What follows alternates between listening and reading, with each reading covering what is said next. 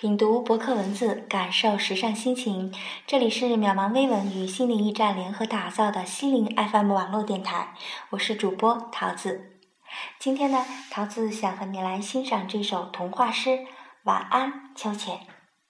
这首童话诗里有一个喜欢做梦的小孩，只需要坐在家中客厅里的一架小小的儿童秋千上，轻轻地摇荡着，就可以荡到自己想要去的任何一个地方。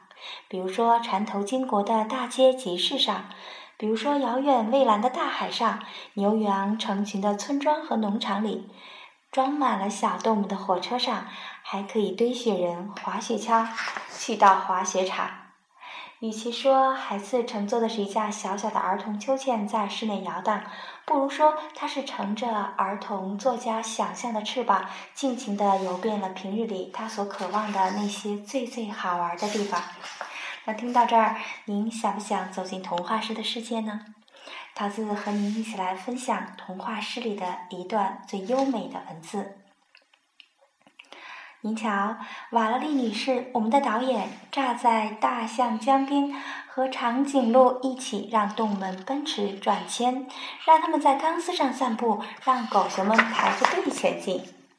可是这时候，瓦拉丽觉得自己疲乏极了，从来没有过的，她好像站不起来了，一切都开始旋转了。哎，动物们、小丑、观众们，刚才都在围着她转圈圈呢。哎呀，爸爸，帮忙啊！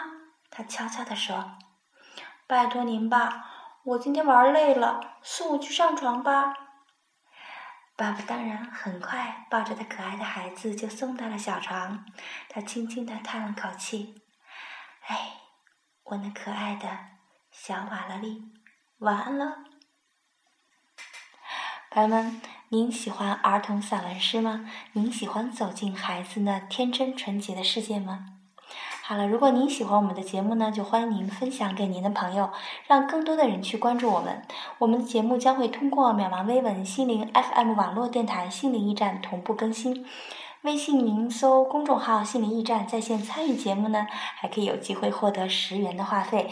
如果您搜索“渺茫微文”，我们在这里等您，每天给您更新推送经典的美文期刊。好了，亲爱的朋友们，下期节目再见。